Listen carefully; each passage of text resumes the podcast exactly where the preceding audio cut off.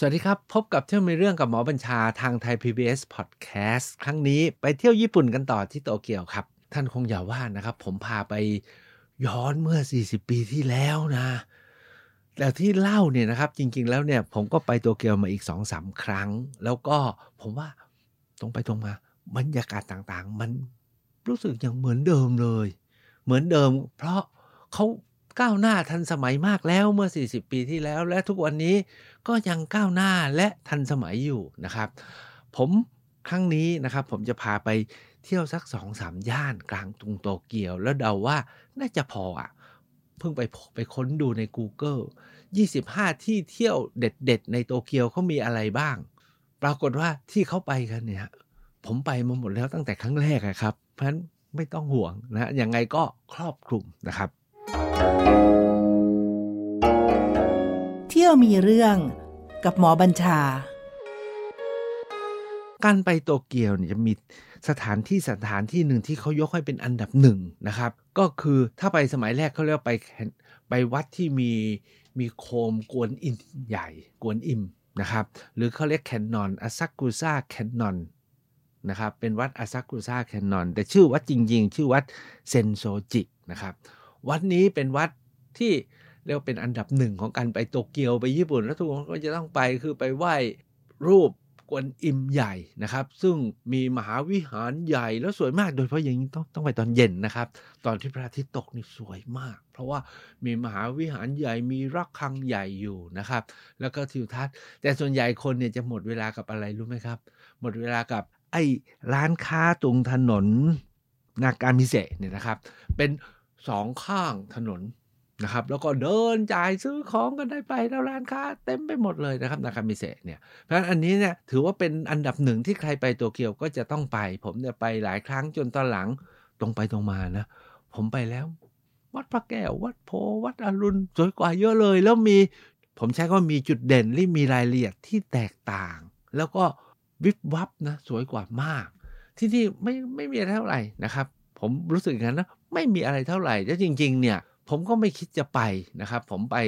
สี่ครั้งที่ผมไปโตเกียว ผมไปวันนี้สองครั้งเองเหตุที่ต้องไปก็คือมีบางคนที่ที่เขาไปครั้งแรกก็ต้องพาเขาไปอะนะครับ แต่รู้สึกว่าไปครั้งแรกก็พอแล้วเพราะส่วนใหญ่เดี๋ยวจะไปหมดเวลากับร้านค้าบนถนนทางเข้าอะที่เป็นถนนคนเดินนะครับ แต่จริง ๆแล้วเนี่ยนะครับถามว่า วัดของญี่ปุ่นที่น่าเที่ยวเนี่ยแล้วที่น่าสนใจเนี่ยคราวที่แล้วผมพูดถึงศาลเจ้ายาสุกุนี้ไปแล้วนะครับ คราวนี้อยากจะยกมาอีกสักวัดหนึ่งที่ผมคิดว่ามีความหมายมากนะครับ วัดนี้คือศาลเจ้าที่เขาสร้างเพื่อสักการะจักรพรรดิเมจิเขาเรียกเมจิจิงกู ตรงนี้นี่ผมว่าพื้นที่นะครับ มันงดงามด้วยอาณาบริเวณ คือเขาจะมีโทริอิเป็นพอเราไปถึงนะครับลงสถานีรถไฟมีเสาโทริอิใหญ่ เราก็จะเห็นซุ้มเดินเข้าไปถึงนี่จะเป็นเป็นป่า ป่าต้นอะไรรู้ป่ะฮะคือต้นต้นต้นอะไรซินนามอมต้นที่เอามาทำต้มพะโล้นะครับ ต้นซินนามอมเนี่ยปลูกเต็มเป็นแถวเลยแล้วซินนามอมเนี่ยเป็นซินนามอม ก็ไม่ไม่ต่างกับบ้านเรานะ แต่ผมว่าเขาปลูกได้งามมาก แล้วพอเข้าไปถึงนะจะเห็นตัวสารเจ้า เด่นเป็นสง่า ไม่มีสีอะไรมากบ้านเราก็มีหลายสีนะ มีช่อฟ้า มีใบรากา มีหางหง แต่ของเขาเนี่ยเป็นสีแดงเออผมว่าโดยบรรยากาศเนี่ยมันสงบมันสร้างความรู้สึกแบบญี่ปุ่นจริง ๆนะครับ ที่ผมรู้สึกว่าไปแล้วผมชอบจะพาคนไปเพราะมันเงียบสงบ แล้วก็เข้าไปแล้วมัน มันอะไรมันซึมซับบรรยากาศ แล้วก็เห็นเข้ามาถึงแสดงความเคารพ อันนี้มันจะไม่ใช่วัดพุทธนะครับ มันเป็นของชินโตนะครับ เป็นการเคารพสักการะบรรพบุรุษ แล้วที่ไม่ไกลจากที่ศาลเจ้าเมจิชิงเนี่ยนะครับ ผมเนี่ย เอ๊ะ เห็นคนเดินไปเยอะเลยก็เลยเดินตามไปนะครับ แต่ผมได้ไปครั้งเดียวนะครับ เมื่อ 40 ปีที่หลังจากนั้นก็ไม่คิดว่าจะไปอีกนะครับ ก็คือย่านที่เป็นสวนสาธารณะที่เขาอุทิศให้กับวัยรุ่น ย่านนี้เนี่ยเขาเรียกฮาราจูกุชื่อมันจูจูจูกุกุเนี่ยนะครับ ชื่อฮาราจูกุเป็นปาร์คที่เขาอุทิศให้กับวัยรุ่นญี่ปุ่น เหตุการณ์เมื่อ 40 ปีแล้วเนี่ยนะผมเคยฝันนะ พอไปเห็นเขาแล้วโอ้ ทำไมเมืองไทยไม่มีล่ะ เป็นพื้นที่ที่เปิดให้คนหนุ่มสาว อยากจะแสดงอะไรก็มาแสดงได้ในเชิงสร้างสรรค์ ส่วนใหญ่เนี่ยหนุ่มสาวก็จะมาแบบแฟชั่นเนาะผมเห็นโอ้แต่งตัวกันมาเป็นแก๊ง ใช้คำว่ามาเป็นแก๊งมาเป็นกวน จะมาเป็นโรบินฮูดจะมาเป็นอยอดมนุษย์ เป็นอะไรก็ตาม มากันได้แล้วเขาก็มากัน แล้วเขาก็จะไม่ใช่มาเปล่านะครับ เขาจะหิ้วเครื่องวิทยุมาด้วย สมัย 40 ปีก่อนจะเป็นวิทยุแคสเซ็ตเนาะเป็น mini compo มาถึงก็เปิดลำโพงแล้วก็เต้นกัน มีอีกแก๊งหนึ่งมาเป็นชุดอาลีบาบา บางทีก็มากันเป็นแก๊งบางทีก็เดินกันมาคนละทิศละทาง ตอนที่ผมที่ผมไปเจอสถานที่เนี้ยเพราะตอนผมลงรถขึ้นรถไฟถ้ามีคนแต่งตัวแปลกๆมันจะไปเดินแฟชั่นโชว์นะครับ แล้วก็ถามเขาเขาบอกเนี่ยถ้าไปทางเนี้ยพวกนี้เขาไปชุมนุมกันที่นั่น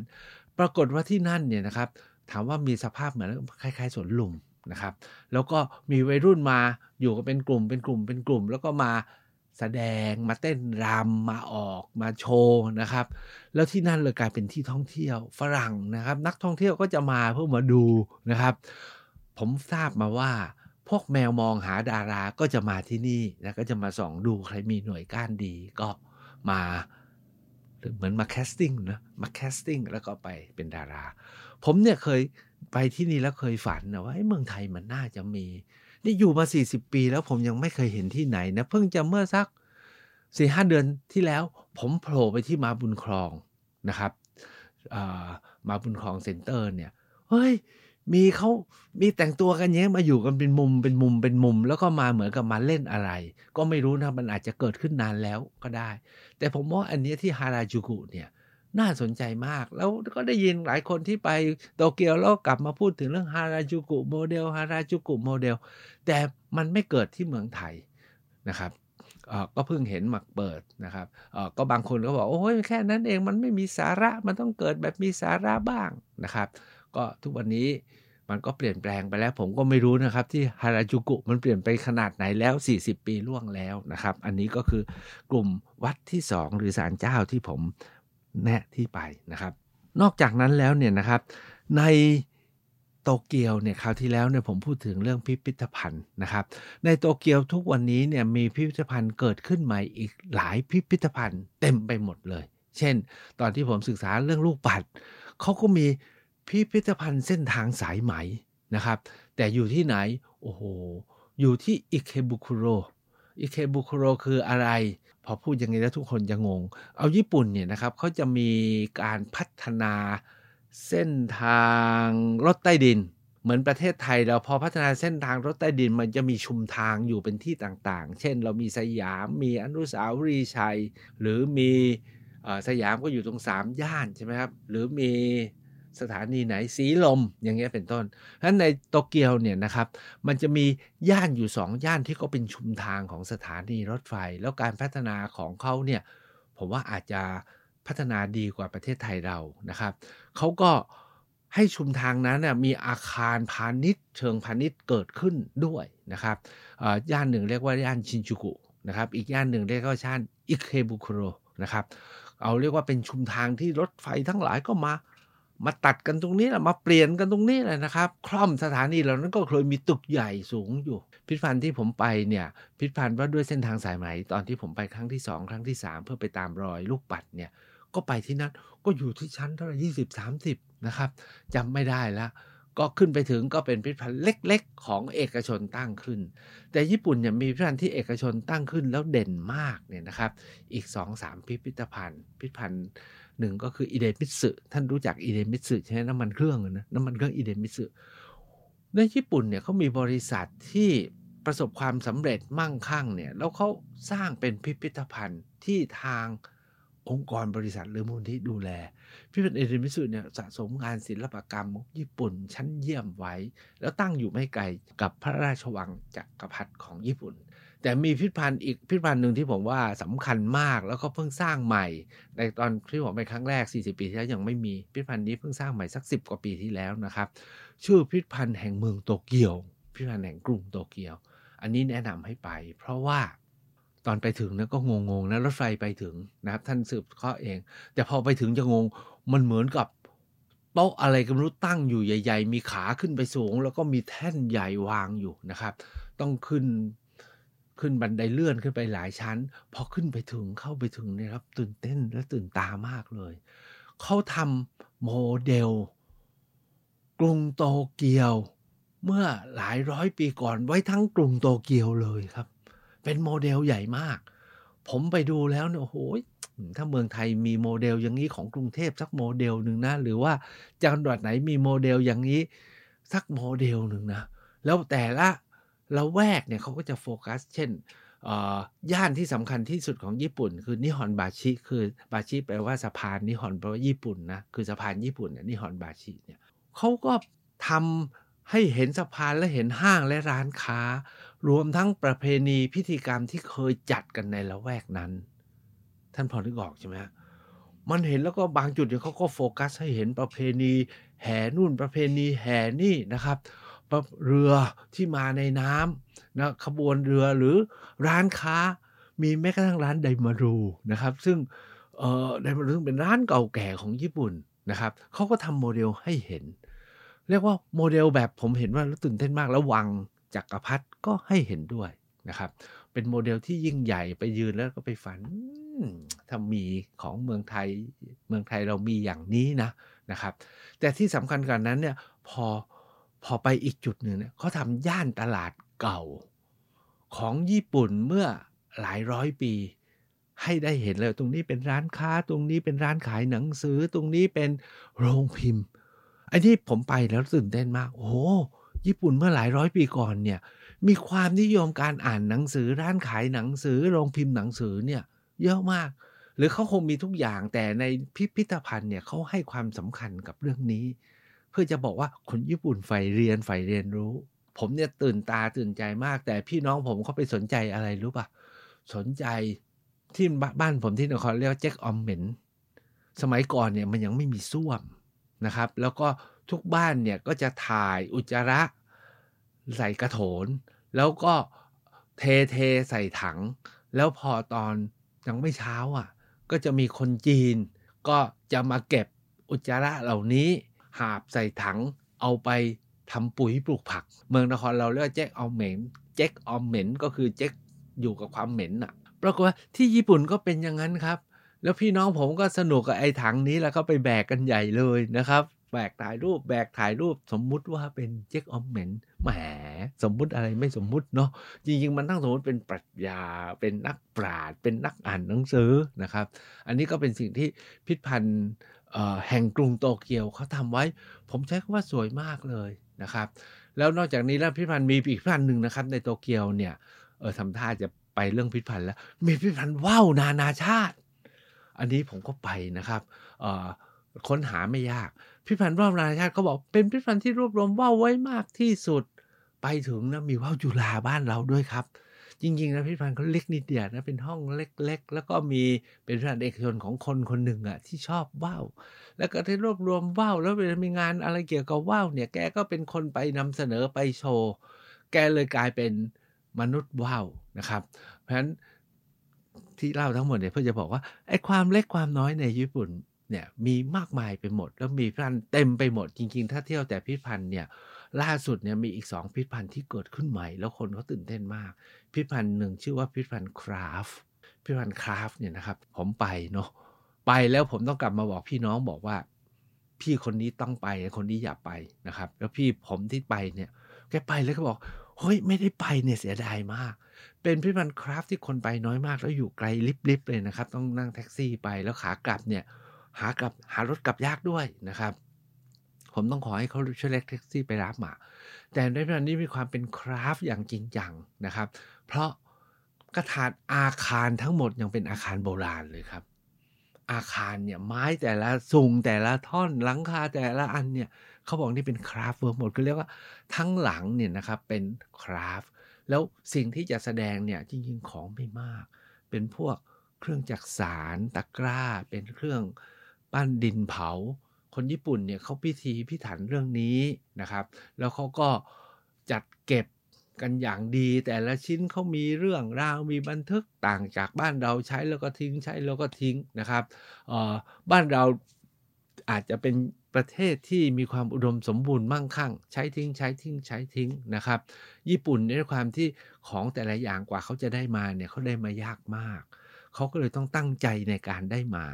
พอตั้งใจในการได้มาของทุกอย่างมีเรื่องราวมีคุณค่าแม้กระทั่งมี signature มี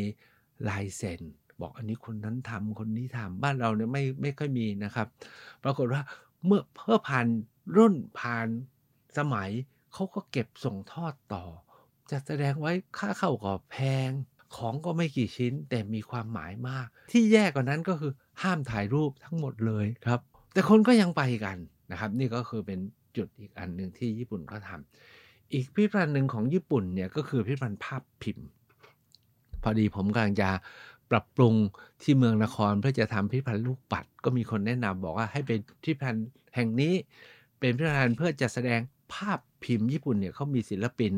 ภาพพิมพ์ที่เป็นเอ่อพิมพ์เรียกว่าวูดบล็อกนะฮะแกะแกะ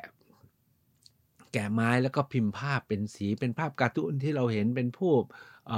ผู้หญิงญี่ปุ่นแต่งชุดกิโมโนผู้ชายอะไรต่ออะไร หรือผู้เขาฟูจิยาม่าหรือเราเป็นเห็นคลื่นสึนามิสวยๆเนี่ยนะครับ มันเป็นงานภาพพิมพ์ แล้วก็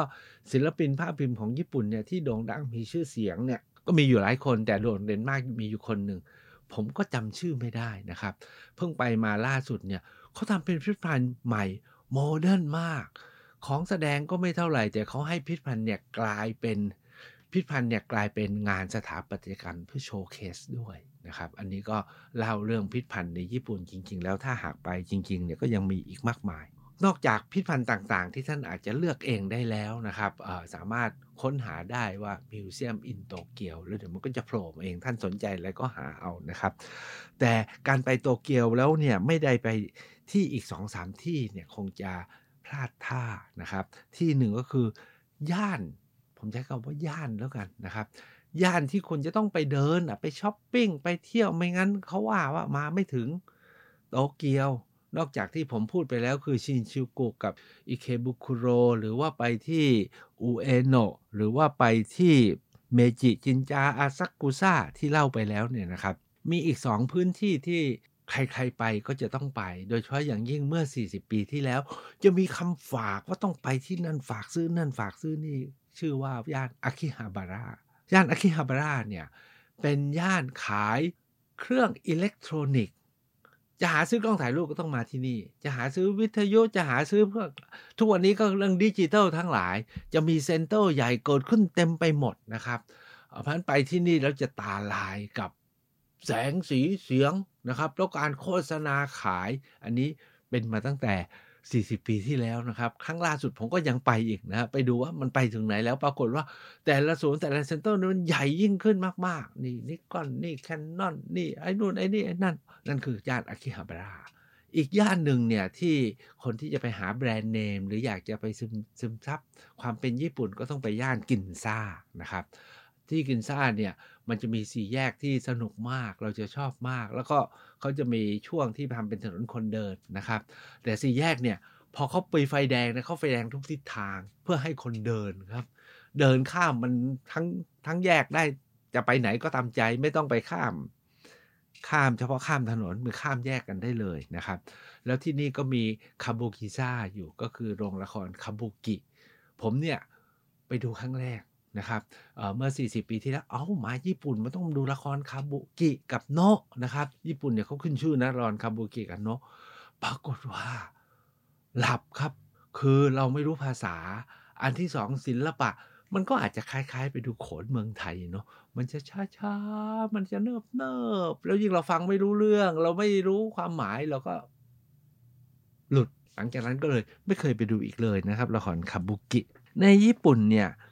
ที่เข้าไปกันเนี่ย มันจะมีอีกอันหนึ่งเดี๋ยวเราถ้าไม่ถ้าไม่แนะนำก็เดี๋ยวท่านว่ามาไม่ถึงก็คือหอโตเกียว เหมือนกับไปปารีสก็ต้องไปหอไอเฟลนะครับ หอโตเกียวเนี่ยผมไปครั้งเดียวแล้วหลังจากนั้นก็ไม่ขึ้น เพราะว่าก็งั้นๆนะครับ ไม่รู้ไปขึ้นไปดูอะไร ส่วนใหญ่เขาจะขึ้นว่ามาถึงแล้ว หรือไม่ก็ขึ้นไปดูวิว ซึ่งตอนหลังมันมีตึกสูงสูงอีกเยอะแยะให้ขึ้นฟรีไปดูวิวแล้วเลยต้องไปจ่ายตังค์ขึ้นขอโตเกียว ถ้าอยากจะมีหลักฐานว่ามาแล้วก็ไปไปยืนที่ใกล้ๆหอแล้วถ่ายรูปเอาก็พอนะครับ แต่ที่ผมไปเมื่อ 40 ปีที่แล้วไปถึง 2 ครั้งเนี่ยนะครับคือไปโตเกียวดิสนีย์แลนด์คือตอนนั้นไม่คิดว่าจะได้ไปอเมริกา นะครับแล้วเขามาเปิดโตเกียวดิสนีย์แลนด์แล้วก็ไม่ไกลจากกรุงโตเกียวเท่าไหร่นั่งรถไปสักชั่วโมงเดียวเองนะครับ ก็ไป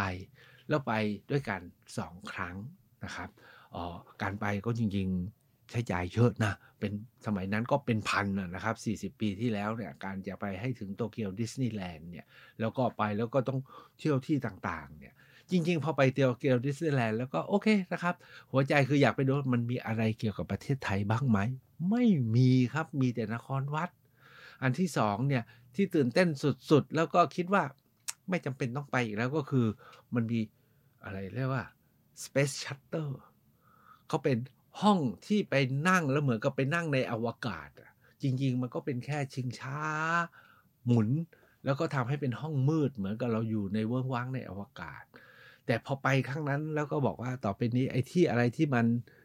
หวือหวาอย่างนี้ไม่ใช่ทางของเรานะครับ เพราะสองสามเรื่อง เราไม่รู้ว่ามันจะเป็นอะไรแล้วมันจะตื่นเต้นอะพอมันตื่นเต้นสุดๆนะมันมีสิทธินะมันมีสิทธิ์ที่เราจะหลุดหรือคลแม็กซ์หรือก็